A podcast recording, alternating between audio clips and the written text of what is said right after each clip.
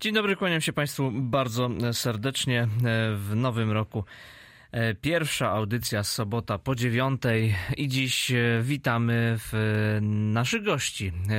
Pan Tomasz Nesterowicz, Nowa Lewica, dzień dobry. Dzień dobry Państwu. Pan Piotr Barczak, Prawo i Sprawiedliwość, dzień dobry. Dzień dobry, witam serdecznie. I pan Krzysztof Kaliszuk, wiceprezydent miasta Zielona Góra. Witam dzień. wszystkich. A jak nowy rok, to może o postanowieniach, no ale może mniej o postanowieniach, a bardziej o perspektywach tego roku.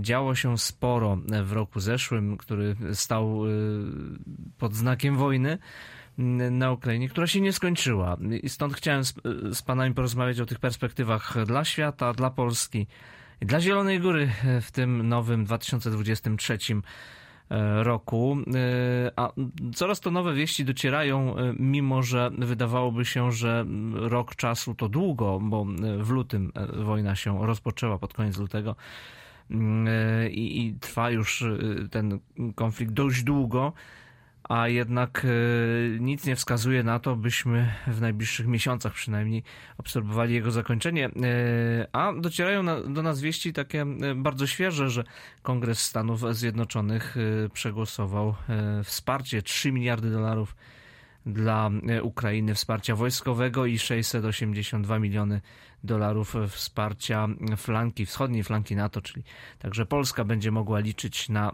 wsparcie wojskowe. Mm, e, to pytanie do Piotra Barczaka. Jaki będzie ten rok e, 2000? 23?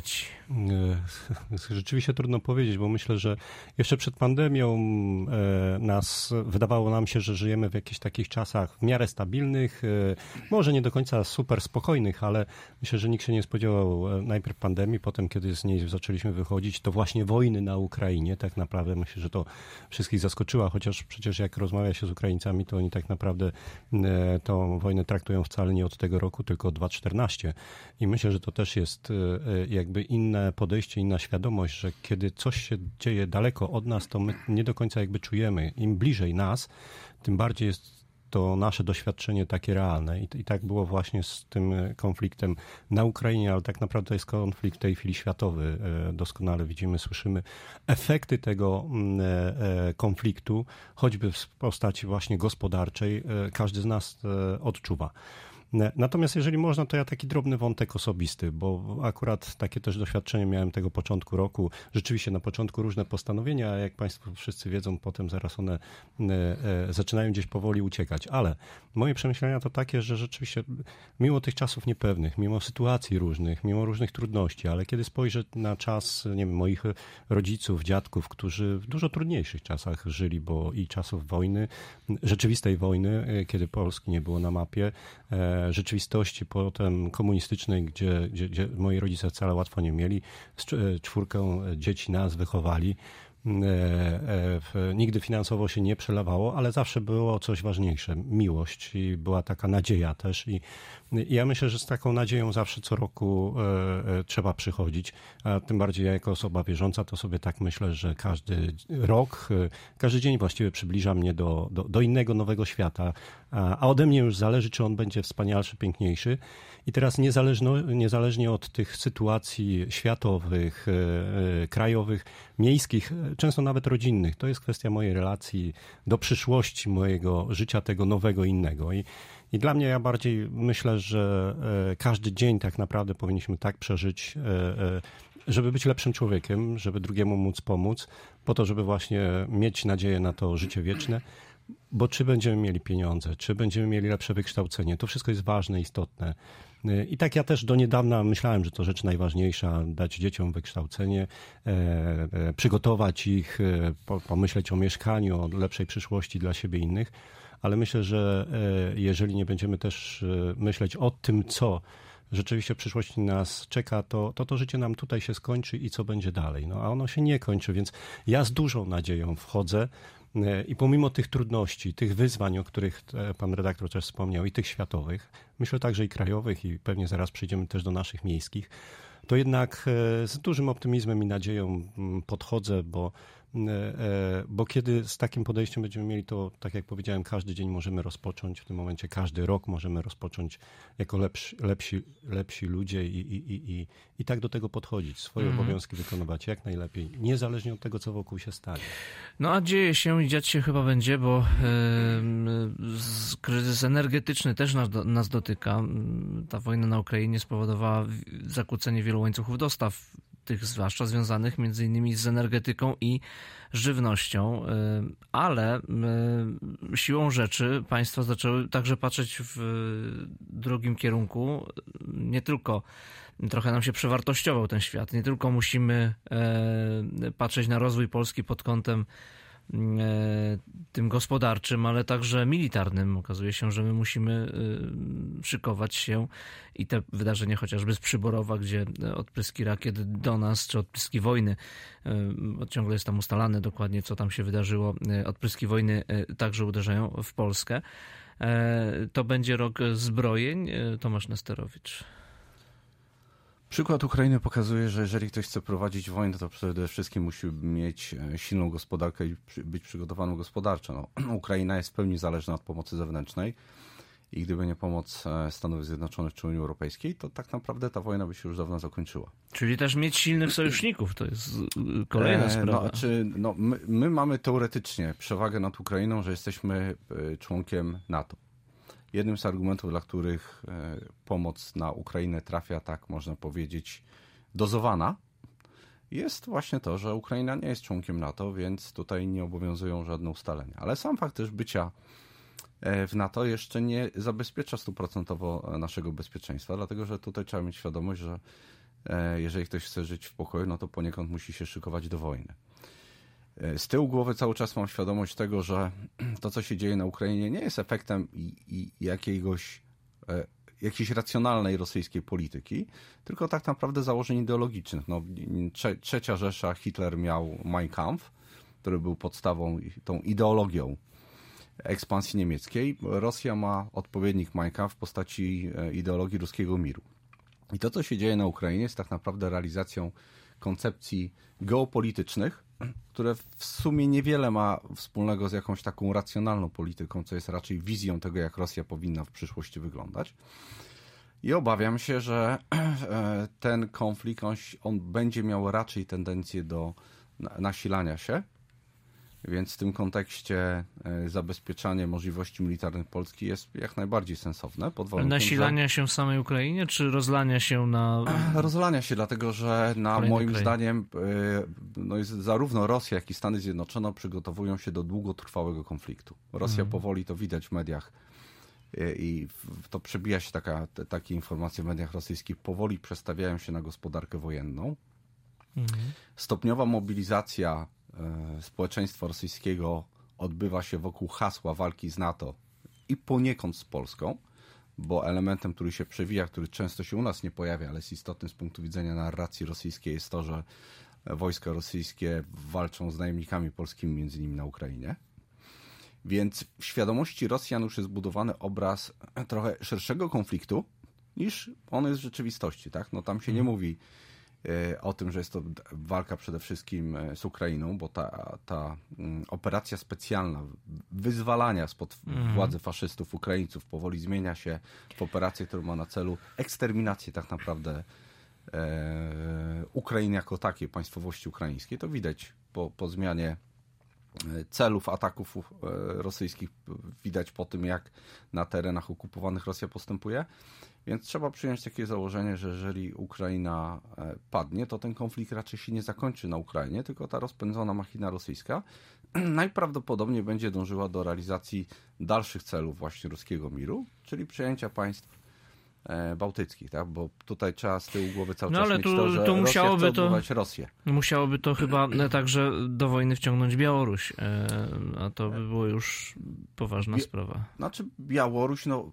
no właściwie ona Białoruś jest ściągnięta, jest, prawda, jest w, wojnie, tak? ale nie, tak, nie tak bez... Naprawdę... Nie, wojska białoruskie bezpośrednio nie atakują e, No, jakby na, na ile wojska białoruskie miałyby wpływ na sytuację militarną, to tutaj można podyskutować. Trzeba pamiętać o tym, że póki co Białoruś ze swoich magazynów sprzęt wyciąga i przekazuje Rosji.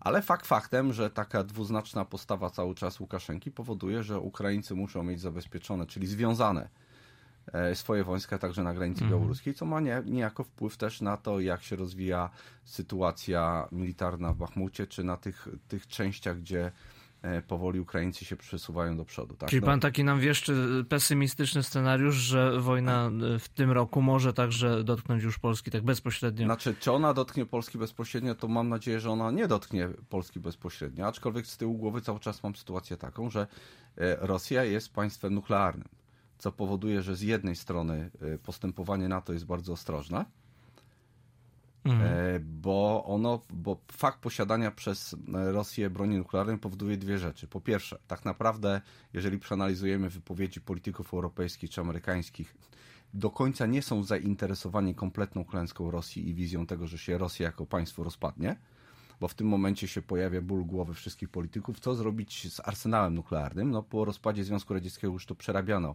Mhm. E, było ryzyko, że ta broń trafi do w niepołowane ręce, no a teraz byłaby podobna sytuacja, więc z jednej strony nikt nie chce tak do końca rozpadu Rosji jako państwa, z drugiej, z tyłu głowy wszyscy mają świadomość tego, że Rosja, jeżeli będzie przyparta do muru, może na poziomie takim e, nie strategicznym, tylko taktycznym użyć broni jądrowej do zmiany obrazu sytuacji na froncie. Mm. Tak. Krzysztof Kaliszuk, e, czy y, jakie pan y, wieszczy rozwiązania, bo y, to nie jest tylko tak, że Rosja zmaga się z Ukrainą, ale cały świat na to patrzy, czy z Stanami Zjednoczonymi. Mamy tutaj dużego gracza w Europie chociażby Niemcy, które także cierpią e, i, i ta zima miała być kluczowa. Na razie ona jest ciepła, więc e, no nie jest e, to jakimś tam dużym wyzwaniem, ale już się podnoszą głosy, że ten konflikt dobrze by było zakończyć jak najszybciej. Tak, i właśnie wydaje mi się, że temu służą ostatnio właśnie kolejne dostawy broni i z, ze Stanów Zjednoczonych i w końcu również i, i, i z Niemiec. Wydaje się, że to, to straszenie bronią mm, jądrową, ono było przeanalizowane dokładnie e, w trzecim, czwartym kwartale e, ubiegłego roku i stwierdzono na poziomie przywódców na to, że ono nie jest zbyt, zbyt realne i stąd ta właśnie pomoc, która ma spowodować, e, że Ukraina jednak odzyska według mnie do końca roku zajęte przez Rosjan przynajmniej w zeszłym roku tereny, a być może nawet odzyska wcześniejsze. Wydaje się, że, że takie jest stanowisko dzisiaj NATO i takie przewidywania, że straszenie bronią nuklearną było tylko i wyłącznie straszeniem, nie ma, nie, ma na poziomie realnym takiego zagrożenia. Natomiast jeśli chodzi o mm, kwestie energetyczne, no z pewnością przed pół rokiem e, jeszcze mieliśmy dużo większe obawy związane z tym, czy uda nam się dostarczyć i wyprodukować wystarczająco energii elektrycznej, czy uda nam się pozyskać gaz, ropę e, z zewnątrz, spoza kierunku wschodniego i chyba udało się. Na pewno pomogła nam w tym ta ciepła zima, ale też z pewnością już e, kolejne, przed kolejną, nawet jak będzie dużo bardziej sroga, to, to zabezpieczenie będzie wystarczające. Poza tym, co zrobiła Polska, jeśli chodzi o możliwość E, przyjmowania e, czy gazu CNG, czy, czy, e, czy ropy z źródeł norweskich, to też i Niemcy już wyleasingowały też odpływające porty właśnie CNG, także, także jest, jest szansa, że cała Europa będzie mogła być niezależna od, od, od rosyjskich węglowodorów. I to bardzo dobrze, bo ta gospodarka była naprawdę na, na, na, na złych podstawach jeśli chodzi o gospodarkę niemiecką, a tak naprawdę Polska w dużej, dużym stopniu uzależniona jest od tego, jak się ta niemiecka gospodarka rozwija, więc ten przełom, który dzisiaj nastąpił, on musiał być. On, on oczywiście powoduje inflację, powoduje podwyżki cen energii dramatyczna. Ale bezpieczeństwo chyba kosztuje to. Tak, tak, tak. Ale, ale, wydaje się, że to, to że to rok, i to energetyczne. Rok dwa, rok, dwa, trzy i powinniśmy sobie z tym wszystkim poradzić. Z pewnością też odnawialne źródła energii, e, jakby powiązane oczywiście z właściwym wykorzystaniem też węgla do, jeszcze tego węgla do produkcji i stabilizowania systemu energetycznego, bo nawet Niemcy wracają do, do, do, do kilku kopalni które mają dać węgiel do produkcji energii. Także jeśli to wszystko będzie tak zrównoważone, to ja widzę to dosyć jednak e, optymistycznie i uważam, że na poziomie tak Unii Europejskiej, jak, jak, jak i naszego kraju nie będzie tak, tak wielkiego spowolnienia, jak, jakie jeszcze wydawało się przed pół rokiem, a w drugim półroczu będzie inflacja spadać tak u nas, jak i w całej Europie. Mhm. Postawmy kropkę, choć te wydarzenia geopolityczne będą także wpływać e, zapewne w przyszłym roku na to, co będzie się działo w Polsce. Przed nami między innymi także rok wyborczy i od tego chciałem e, rozpocząć tą naszą dyskusję dotyczącą Polski, bo pytanie, czy rząd będzie się w stanie obronić, jeśli chodzi o utrzymanie większości sejmowej, właściwie partia rządząca bardziej w tym kierunku. I tutaj przytoczę może prognozy wyborcze. Jedną z prognoz wyborczych, którą przygotował znany socjolog Marcin Paladę, E, powstała ta prognoza z porównania sondaży poparcia dla partii politycznych. E, no a prognozowane wyniki wyborów w naszym województwie e, dają określone mandaty poszczególnym frakcjom. Prawo i Sprawiedliwość 4 mandaty, Koalicja Obywatelska 4 mandaty, Polska 2050 2 mandaty. Gdyby wybory dziś się odbywały, to w sondażach by uzyskały Lewica 1, Konfederacja 1, PSL E, zero e, mandatów. E, I już pierwsze pytanie od razu do Piotra Barczaka. Czy pan widzi tu potencjał do zmian dla partii rządzącej na plus? Czy czuje rząd, partia Prawa i Sprawiedliwości oddech przeciwników na plecach? E, oczywiście jest też forma optymizmu, bo w poprzedniej kadencji mieliśmy pięć mandatów, ale w tej mamy cztery. I e, e, jakby stabilność rządu jest zachowana w ogóle w kraju, więc uważam, że te akurat przewidywania są całkiem realne, ale myślę, że jedna, druga i trzecia i pewnie czwarte ugrupowanie też jakby liczy na, na ewentualne zmiany, bo E, każdy chce mieć więcej mandatów i to jest jakby naturalna rzecz i, i, i myślę, że ta kampania wyborcza też e, ku temu będzie sprzyjała. E, mnie obawia w całej tej sytuacji, tej kampanii jedna rzecz, to znaczy akceptacja coraz ostrzejszego nie tylko słownictwa, ale i zachowania i ta akceptacja niestety taka dopuszczalna, że jeżeli na PiS się narzeka, to można sobie narzekać jak się chce, łącznie z przeklinaniem, atakowaniem E, I uważam, że to przeszliśmy już pewną granicę, która była w moim jakby odczuciu, w moim, mojej świadomości, w, e, jakby w moim kodeksie absolutnie niedopuszczalna. To znaczy to, że politycy też akceptują nie wiem, formę przeklinania, e, więc takiego atakowania już nie tylko nawet słownego. Sam tego doświadczam, sam to zauważam. E, I niestety tak się, tak się dzieje. Ja e, e, ubolewam nad tym, że to dotyczy głównie jakby polityków Platformy Obywatelskiej, choćby nawet na poziomie naszym tutaj lokalnym. Szkoda, bo takie rzeczy powinny być z kolei negowane i jeżeli osoby, które stanowią prawo, czy to krajowe, czy choćby nasze lokalne, powinny w sposób zdecydowany e, przeciwstawiać się takim zachowaniom. Każdy z nas ma prawo do swoich poglądów, do swoich ocen, e, do swojego zdania ale jeżeli my politycy e, jakby akceptujemy takie zachowania, to niestety potem i w rodzinach nawet dochodzi do tego, że rodzeństwo między sobą nie potrafi rozmawiać, bo następuje poziom emocji, atakowania siebie nawzajem. Ja już nie mówię Czy ta o... kampania wyborcza będzie agresywna? Dużo bardziej zdaniem, niż poprzednie? Moim zdaniem niestety tak, niestety tak, bo szczególnie wcześniej koalicja, teraz Platforma Obywatelska, mm, idzie w stronę mocnych emocji, tylko emocji do tego, żeby skłócać e, z jednej strony niby polityków, ale tak naprawdę to społeczeństwo. Efektem tego jest to, że to społeczeństwo między sobą się tak konfliktuje, że często nie potrafi rozmawiać na, na, na, na zwykłe argumenty. E, więc ja bardziej się tego niestety obawiam, że ta kampania będzie dosyć brudna. Chęć przejęcia z powrotem władzy jest tak silna po stronie Platformy, że dopuszcza właściwie wszystkie argumenty, łącznie nawet z często atakami już, tak jak powiedziałem, nie tylko słownymi. Mhm. I, I nad tym bardzo ubolewam. Mam nadzieję, że to się kiedyś zmieni, ale chciałbym, żeby, żeby rzeczywiście to przyszło jak najszybciej. Mhm. Piotrowi Barczakowi już dziękujemy za program. Czas się wyczerpał. Bardzo dziękuję za, za zrozumienie, ale to ja to prosiłem rzeczywiście o, o ten czas, dlatego że jeszcze muszę się przemieścić 100 kilometrów od Zielonej Góry i, i, zdążyć, a bezpiecznie przejechać. Także dziękuję za dzisiejszy Dziękujemy za, za spotkanie. Dobrego nowego roku. E, a e, ja już kieruję e, swoje pytania do naszych gości kolejne i tutaj do pytanie do Nowej Lewicy. Tomasz Nesterowicz. Wydaje się, że ubędzie tych mandatów Nowej Lewicy na rzecz albo Koalicji Obywatelskiej, albo Polski 2000 50, no bo tu mamy dwóch posłów, prawda, w, w województwie lubuskim. No i teraz pytanie, e, czy, bo tutaj jeszcze nie dopowiedziałem, że trwa ciągle ten serial, czy opozycja pójdzie na jednej, na dwóch listach, czy każdy osobno.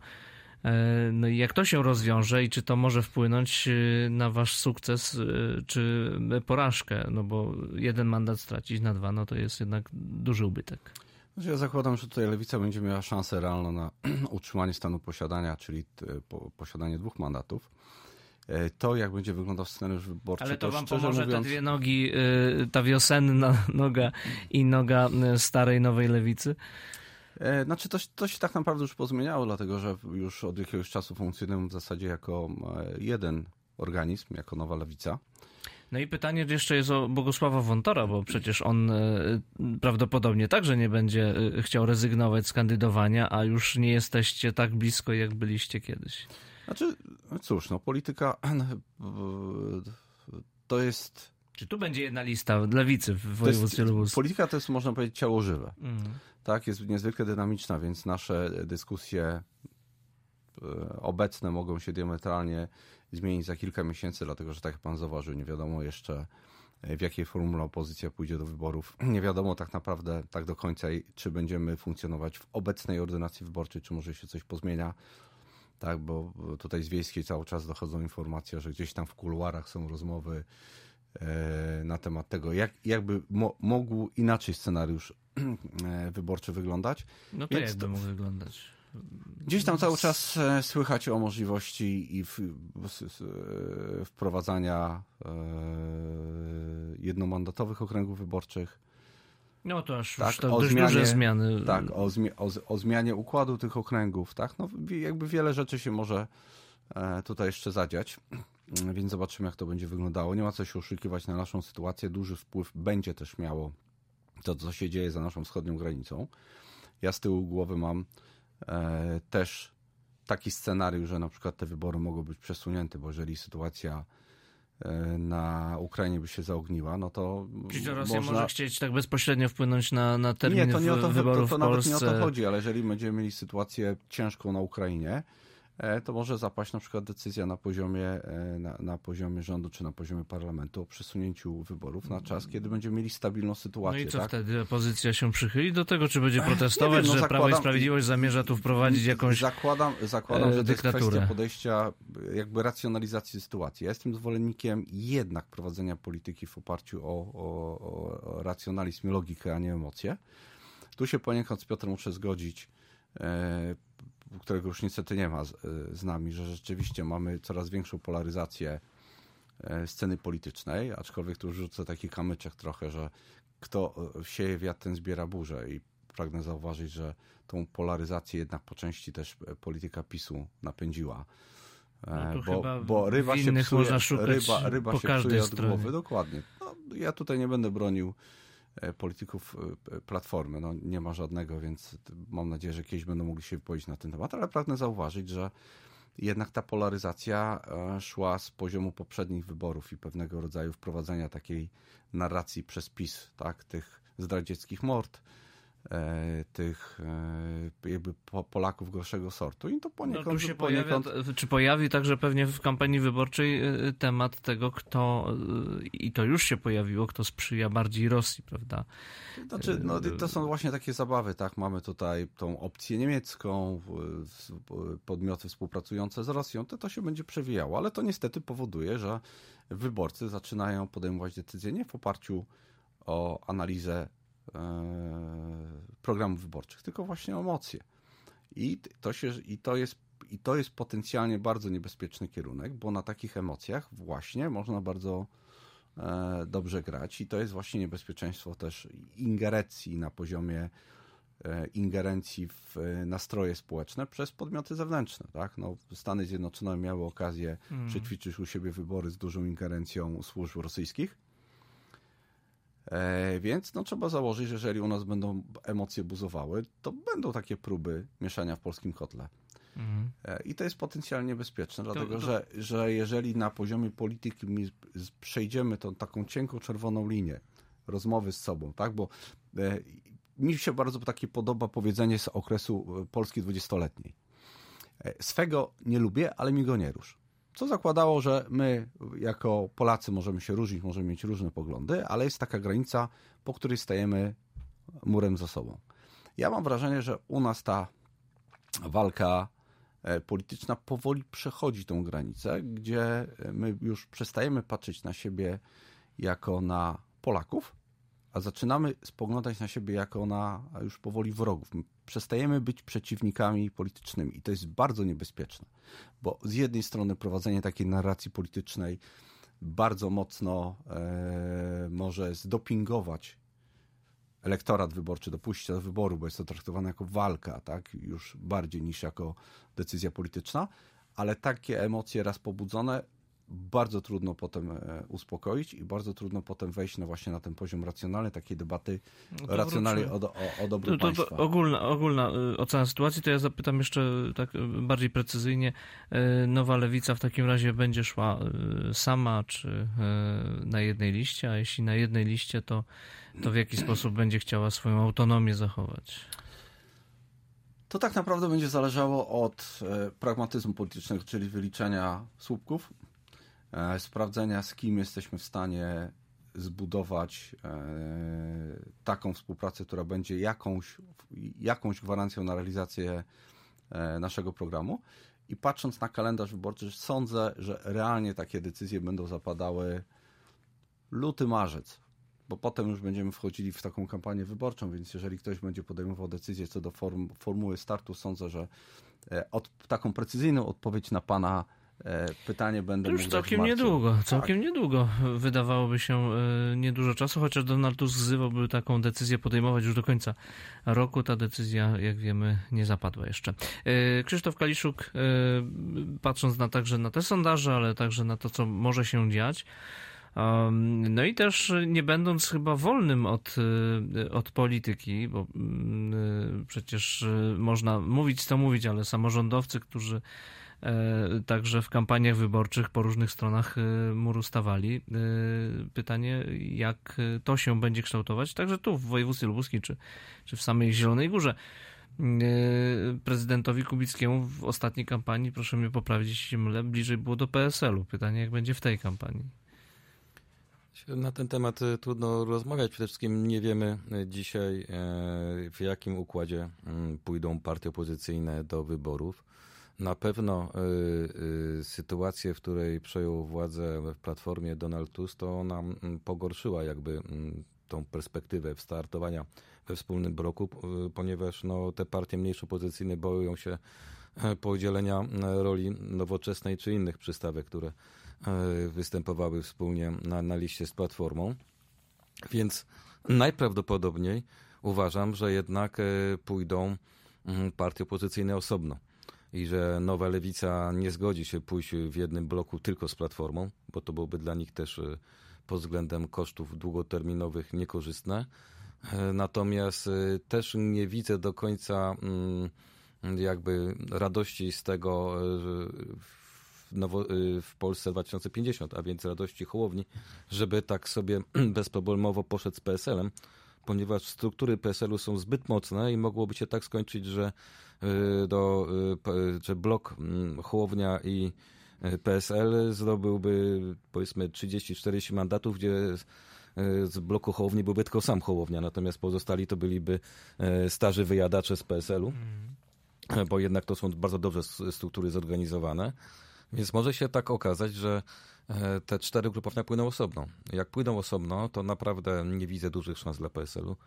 E, a przede wszystkim zacznie się też próba odróżniania tych trzech partii mniejszych opozycyjnych od Platformy.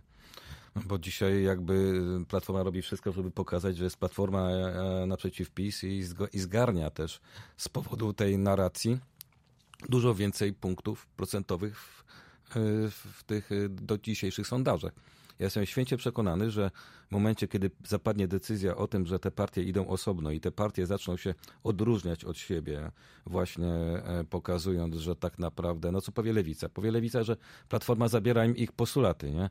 Proaborcyjne i, i, tak dalej, jeśli chodzi o te kwestie związane ze światopoglądem. E, natomiast y, dalej jest, jest, są twardymi liberałami i, i, nie ma co na nich głosować, trzeba głosować na lewicę. Tak samo PSL, czy, czy y, będzie się od, starał się odróżnić od Platformy, a więc te słupki, które dzisiaj widzimy, one mają nic wspólnego e, z tymi, które zobaczymy przed wyborami, ponieważ y, to nie będzie wszyscy na jednego, tak jak dzisiaj atak mamy, tylko wszyscy na wszystkich, nie? bo każdy, każdy walczy o swoje, o swoje głosy. I to jest na pewno szansa dla Prawa i Sprawiedliwości, e, przy, która, której mogło nie być, e, gdyby po prostu Donald Tusk nie, nie postanowił jednak rządzić. I, I, gdyby to zostało na poziomie Budki czy, czy Trzaskowskiego, to myślę, że spokojnie te, te cztery partie szłyby sobie w jednym bloku, bo by się porozumiały, bo nie byłoby takiego, takiego dominowania. Także mhm. tego, co mm, będzie, to, to trudno się e, dzisiaj mu mówić. Natomiast dla wszystkich samorządowców wiadomo jest, że wybory, to jest też moment, kiedy mając dobre projekty, można uzyskać gwarancję ich e, e, realizowania i to ze wszystkich stron, których, których później trudno się wycofać. No I najczęściej się nie wycofuje. No, ja przeżyłem kilka kampanii i, i wiem, że, że, że udało nam się nieraz nie skorzystać z tego powodu, niezależnie kto, kto, kto, kto rządził. I to w takim bardzo Mm, dla mnie też i, i, i celowym działaniu. Nie? I jeżeli rozmawiamy teraz o, o naszych problemach, nie? o tym, że zostało nam na poziomie województwa zabranych dużo środków unijnych, to, to możemy na pewno starać się o środki centralne, i to unijne, gdzie, gdzie mamy dobre projekty, gdzie tam jakby polityka nie wchodzi w grę, ale, e, ale te projekty, które będziemy mieć dobre, to one z pewnością uzyskają dofinansowanie, tak jak zachodnia obwodnica Zielonej Góry, czy, czy kolej aglomeracyjna. E, liczę, bo wszystkim już teraz jakby zależy na tym, żeby to KP było odblokowane. E, chociaż jak powiedział Piotr Zgorzelski, sekretarz generalny PSL-u, to odblokowanie KPO plus zmniejszenie inflacji to prosta droga do trzeciej kadencji dla Prawa i Sprawiedliwości ale jednak wydaje mi się, że KPO zostanie odblokowane i tam będzie naprawdę bardzo dużo możliwości dla miast, które będą przygotowane, to głównie większych miast, e, na skorzystanie z dużej ilości środków, które będzie trzeba szybko wydać. A jak trzeba szybko wydać, to trzeba mieć szybko projekty przygotowane E, I, i, i myślę, że to jest możliwe.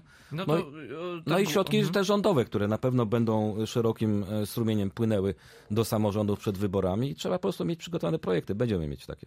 No to skoro tak gładko przeszliśmy do e, tego, co czeka Zieloną Górę w, w przyszłym roku, a wydaje się, że będzie to rok, w którym także no, część z tych rzeczy musi przynajmniej w tym zarysie się pojawić chciałem panów zapytać o e, perspektywy e, przyszłoroczne dla Zielonej Góry.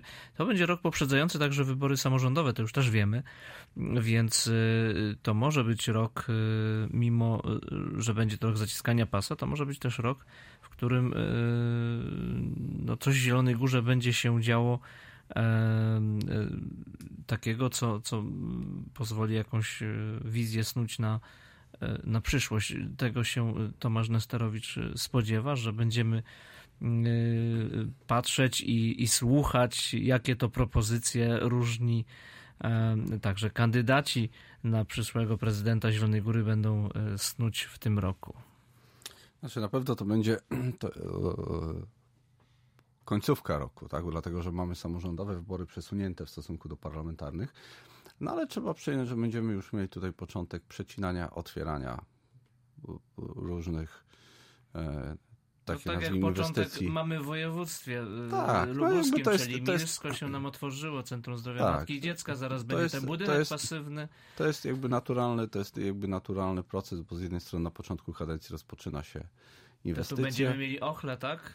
To, to w tym kierunku pan... No, podejrzewam, że, te, że tak to wszystko będzie wyglądało. Tutaj poniekąd e, i zarysował pan prezydent scenariusz, tak? Bo tu się zgodzę, że okres wyborów parlamentarnych to jest po części okres, okres też żniw różnego rodzaju obietnic, które te obietnice potem spływają na samorządy. Te samorządy mogą obiecać, że jak nie wybierzecie, to mamy to i to, i to, i to dogadane i to będzie realizowane. Więc no, mogę sobie zażartować, że będziemy mieli okres taki, gdzie e, będziemy mogli słyszeć tyle obietnic, że Mikołaj się schowa.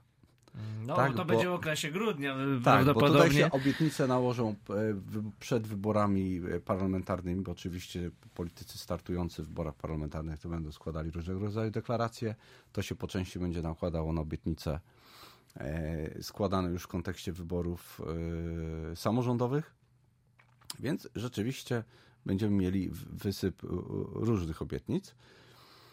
No pytanie, jak będzie z realizacją tych obietnic, bo żeby je zrealizować trzeba posiadać środki finansowe. Tak? Z jednej strony mamy e, KPO, które jeszcze nie jest uruchomione. Miejmy nadzieję, w interesie chyba, wszystkich chyba jest, że... że będzie w ciągu tego pierwszego półrocza. E, no, jakby w interesie Polski jest, żeby rzeczywiście był uruchomione, bo inaczej będziemy mieli dosyć poważny problem. Z drugiej strony Mamy też wydatki takie związane z Unią Europejską, jak na przykład kara, która nam cały czas narasta w związku z niezrealizowaniem e, wyroków CUE. Tam jest chyba już 2 miliardy e, złotych, złotych już e, minęliśmy, które będziemy musieli zapłacić. Za, za, to, że nie zamknęliśmy elektrowni w Turowie też, przyznaj. No, między innymi, tak. Z tym się zgadzasz?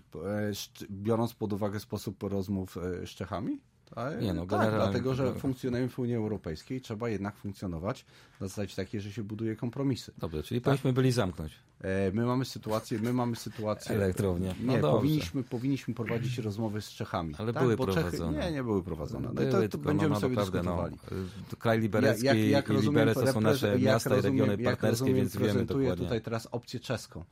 Tak, bo mamy nie. opcję niemiecką, opcję nie. rosyjską, opcję czeską. Jest, tak. Ale wracając jakby do mojego toku rozumowania, oczywiście w interesie Polski jest uruchomienie środków e, europejskich, póki one są dostępne. E, ale moim zdaniem to będzie ciężki rok. E, też w jakimś zakresie dla miasta, tak, no bo trzeba pamiętać o tym, że Zielona Góra jest elementem gospodarki polskiej, tak, jest elementem też Unii Europejskiej i, i to, co się będzie działo na rynkach światowych, co się będzie działo na w gospodarce polskiej będzie siłą rzeczy, czy w polityce polskiej będzie spływało także na to, co, jak, tak. jaki będzie obraz. To, to może podyskutujemy górze. chwilę tak sobie mm. normalnie, bo tak, no, zgadzamy się do tego, że na pewno będzie to bardzo ciężki rok, jeśli chodzi o wydatki bieżące. I to jest jakby oczywiste dla wszystkich. Natomiast no, też musimy sobie zdać sprawę, że taka e, sytuacja, jak będzie właśnie w tym, w tym roku, który się rozpoczął, a więc szybkie uruchomienie KPO z koniecznością szybkiego rozdania tych pieniędzy pomiędzy konkretne samorządy, e, rozpoczęcie nowej perspektywy, jeśli chodzi o Wenixa i też e, konieczność rozdania e, tych środków powoduje, że nie powinniśmy uciekać jako miasto od składania właśnie wniosków na realizację dużo większej ilości inwestycji niż to było normalnie, ponieważ no, jest to szansa, która się nie powtórzy. No tylko pytanie teraz, jakie inwestycje będziemy e, składali? No to, to, to, no właśnie kolejne ci... kąpieliska? Nie, nie, nie. nie, nie ja, nie dobrze, ja, ja, nie mówię o kolejnym kąpielisku, mówię o tym, co możliwe jest ze środków y, y, unijnych. Tak, więc, no bo więc ja... jeśli, jeśli byśmy mieli za chwilę e, uruchomione KPO i byśmy złożyli wnioski o dofinansowanie wymiany całego oświetlenia na energooszczędne, termomodernizacji wszystkich obiektów publicznych,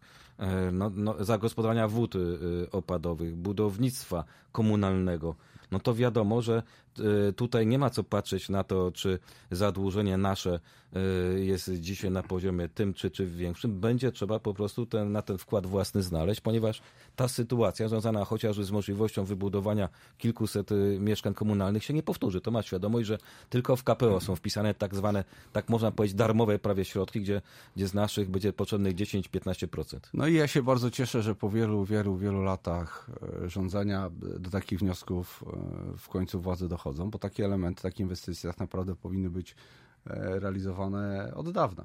Tak, tylko, tylko też dyskutując, no, y, bo chcieliśmy, też... chcieliśmy jako miasto, bo podam przykład y, Ale pozwól mi y, skończyć. czterech, ja budynków, poczekaj, czterech ja budynków na Mazurskim. wypowiedzi, mm. tak, do, do, czego, do czego zmierzam? Dlatego, że to, to jest właśnie to, o czym ja cały czas powtarzałem, że my wydatki cały czas nazywamy inwestycjami. To, o czym teraz powiedział pan prezydent, w moim odczuciu jest jak najbardziej godne poparcia, bo to są inwestycje wiele działań, które dotychczas były realizowane, ja określałem mianem wydatków, dlatego że one nie przynosiły w moim odczuciu wartości dodanej. Bo trzeba z tyłu głowy mieć zawsze to, że nawet jeżeli dostajemy dofinansowanie, jak pan prezydent zauważył, my zaciągamy kredyt.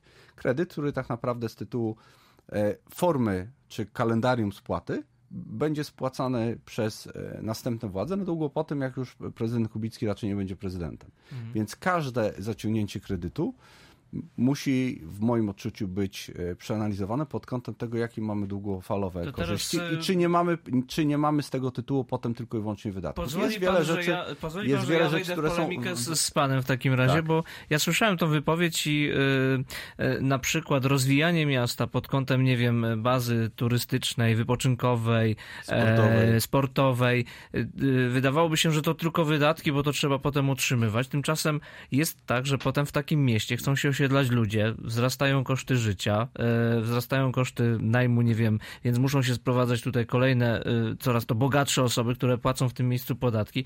To jest jakaś inwestycja dla miasta. Ja też tak uważam. No, bardzo, znaczy generalnie duże inwestycje. Powiedz mi, panie prezydencie, przepraszam. Tak. Nie no, jesteśmy na tym tomku, no tak, wiadomo, wiem, nie? no ale wzdłuż średnicówki która teraz powstaje, bo to nie jest obwodnica. Nie, nie, to jest obwodnica. Ile, nie, to, to jest średnicówka, nie, jeżeli popatrzysz. Ale pan, są... jakby pytanie, Tomek, Tomek, no, pytanie e... natury technicznej. Ile przestrzeni zostanie uruchomionych inwestycyjnych? Ile Zero. Do... Zero. E, właśnie tak, bo, bo od początku była mowa, że e, obwodnica południowa idzie przez lasy i przy tych lasach nie będziemy mhm. realizować żadnych inwestycji. Obwodnica południowa ma e, zgodnie z wszystkimi zasadami, które są teraz przy planowaniu komunikacji mhm. w Europie, ma odciążyć na centrum naszego miasta. I ono odciąży. No i tutaj i dyskutujemy cały czas na ten i teraz temat. Ja odciąży, odciąży, odciąży z jednej strony centrum miasta, odciąży też te sołectwa, które były strasznie sponiewierane przez ruch ciężki. Mówimy chociażby o Raculi i Żonkowie, e, więc e, i częściowo Ochli, a więc te te kwestie właśnie są, by, były u zarania tego, że obwodnica południowa powstała. Tak samo obwodnica y, zachodnia, przy czym obwodnica zachodnia już w związku z tym, że idzie w, mniejszej, y, w mniejszym zakresie po terenie lasów, ma możliwość o, otworzenia dużo terenów inwestycyjnych i to między przylepem i, i płotami, czy w kierunku Czerwieńska idąc, czy na, na, na, za, na zachód od, od Przylepła, więc tam mamy te możliwości.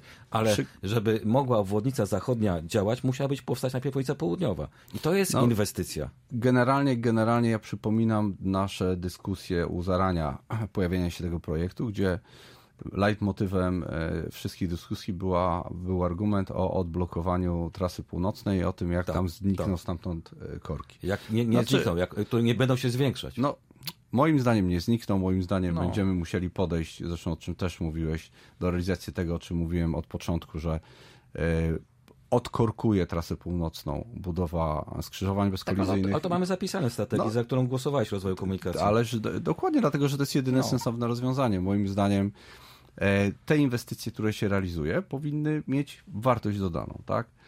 E, z punktu widzenia rozwoju miasta czy komfortu, tego co pan zauważył, to o czym my dopiero teraz rozmawiamy, tak? O mhm. termomodernizacji, budowy mieszkań komunalnych, to są te elementy, od których my powinniśmy zaczynać.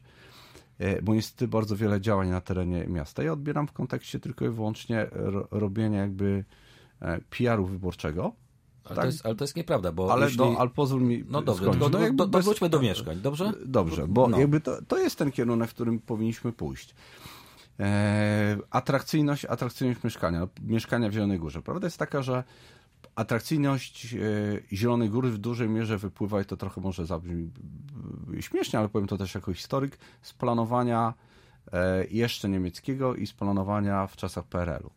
Bo w, Może to w wyniku, w wyniku, dokładnie, ale w wyniku jakby tych dwóch składowych my mieszkamy w takim bardzo przyjemnym mieście, takim kompaktowym, które jest z jednej strony niewielkie, ale z drugiej strony posiada wszystkie cechy e, dużej metropolii. Tak? Czyli ono powinno takie zostać według Pana? E, czy ono w jakiejś formule, no my nie mamy co liczyć na to, że my się staniemy nagle milionową metropolią, tak? No, hmm. To trzeba sobie wyraźnie powiedzieć. E, w jakimś zakresie szansą na to, że u nas tutaj będzie zwiększała się e, e, ludność. Będzie to poniekąd też związane moim zdaniem z sytuacją na wschodzie, sytuacją w Ukrainie, bo jakaś część uchodźców siłą rzeczy będzie wiązała już hmm. swoją przyszłość z pozostaniem w Polsce. Musimy jakaś część tutaj pozostała w Polsce. do finału.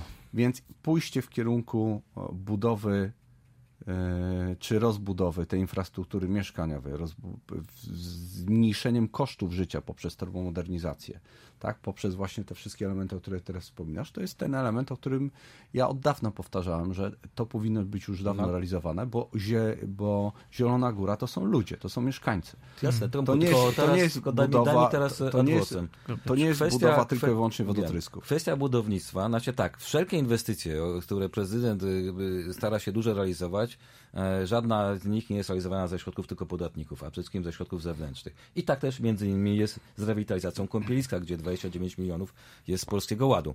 Natomiast przechodząc My do, do, do mieszkań, ale już tak, oczy, oczywiście mamy, mamy promesę, więc one, one po mamy prostu wpływają. czy mamy gotówkę? Nie, ale no, no, taki jest system finansowania. No to mówmy I, o tym, że to, mamy Nie, no mamy, mamy pieniądze. Mam, no, no, to jest, to jest tak unijne, będą, pan, ale znaczy, Tomek, te pieniądze będą, Tomek, jak, jak będzie miał rząd. Mamy podpisaną umowę, mają podpisaną umowę z BGK-iem, wobec tego mamy je. No, tak samo jak mamy podpisaną umowę z Urzędem Marszałkowskim czy z CUPTem na temat y, pieniędzy unijnych, w momencie, gdy realizujemy inwestycje, to na koniec dostajemy. Więc te pieniądze będą. No to, wiesz, no, można mówić, że ich nie będzie, ale potem co, co, co powiesz w czerwcu, jak się okaże, że w czerwcu zakończyliśmy tą ja inwestycję? Ja pytanie, czy one są... No, ale no, Polski Ład jest realizowany nie tylko w tej inwestycji. Jest, więc... wszędzie jest realizowany, więc, więc tutaj jakby... No, ale Polski Ład zależy, zależy w dużej, przede wszystkim Tomku, ale, ale, nie, ale tak? szedłeś na poboczny Musimy kończyć. obszar. Więc jeśli chodzi o, o, jeśli chodzi o mieszkaniówkę, no to my staraliśmy się najpierw, y, y, jeśli chodzi o e, mieliśmy Mieszkanie Plus. Ten program, jak wiadomo, nie, nie wyszedł. Potem były społeczne inicjatywy mieszkaniowe też złożyliśmy wniosek, też czekaliśmy do finansowania, ale wygląda na to, że tak naprawdę pieniądze będą z KPO, bo z tego my realizujemy wówczas inwestycje, kiedy mamy zewnątrz dofinansowanie. A kończąc tylko, jeśli chodzi o na, y, przyszłość naszego miasta, no to my nie będziemy, my nie chcemy wycinać lasów, żeby budować mieszkania. Natomiast mamy wspaniałe, e, jakby współpracujące z nimi gminy i na nich obszary, a więc e, Sulechów, e, Czerwieńsk, Otyń, Nowa Sól, Świnica czy Zabór i połączenie ich poprzez system kolei aglomeracyjnej oraz właściwego transportu publicznego spowoduje, że powstanie aglomeracja. Aglomeracja lubuskiego Trójmiasta i ona będzie tym, co będzie powodowało rozwój tego obszaru. Przypomnij, przypomnij, przypomnij pan prezydent Kubicki e, i ty, która to jest kadencja? O czwartą kończymy. No to to, to dobrze, to w no. końcu dochodzimy do, do nie, nie się uczymy, dochodzimy końcu, do bo, dobrych wniosków. Bo KTBS wybudował kilkaset mieszkań w tym czasie, ponad, jak nie ponad tysiąc. Ja A o strategii rozwoju Zielonej Góry nieraz pewnie będziemy jeszcze na naszej antenie rozmawiać. Ja bardzo dziękuję za dzisiejsze spotkanie. Moim Państwa gośćmi dzisiaj byli wiceprezydent Krzysztof Kaliszuk. Dziękuję za rozmowę. Dziękuję serdecznie. E, Tomasz Nesterowicz z Nowej Lewicy. Dziękuję Państwu. No I Piotr Barczak, który musiał już niestety studio opuścić z Prawej Sprawiedliwości. Łukasz Brodzik, kłaniam się serdecznie. Zapraszam na kolejną sobotę po dziewiątej już za tydzień.